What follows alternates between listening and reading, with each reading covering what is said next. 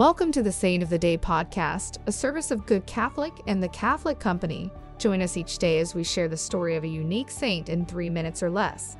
Today's saint is Saint Anthony Mary Claret. Saint Anthony Mary Claret, who lived from 1807 to 1870, was born in Spain, the fifth of 11 children, the same year Napoleon invaded the country. He took up his father's trade of weaving before entering the priesthood. He served as a parish priest with a missionary zeal for the salvation of souls. He often preached multiple sermons in a single day, traveled to preach parish missions and retreats for the clergy, and heard confessions for hours on end. His labors were rewarded by many people returning to a fervent practice of the Catholic faith, especially as a result of his meek and gentle manner. He was made Archbishop of Santiago and sent to Cuba from 1849 to 1857.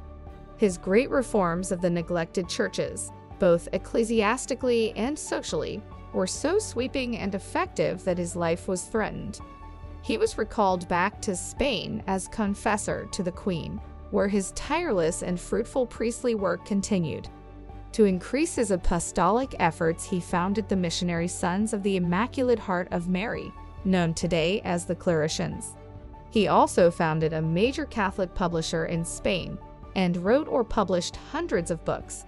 He was so opposed in his efforts that he was severely persecuted and eventually exiled to Paris, along with the Spanish queen, by revolutionary enemies of religion. He took part in the First Vatican Council his wisdom and sanctity being evident to all, before suffering a stroke and dying in exile in France.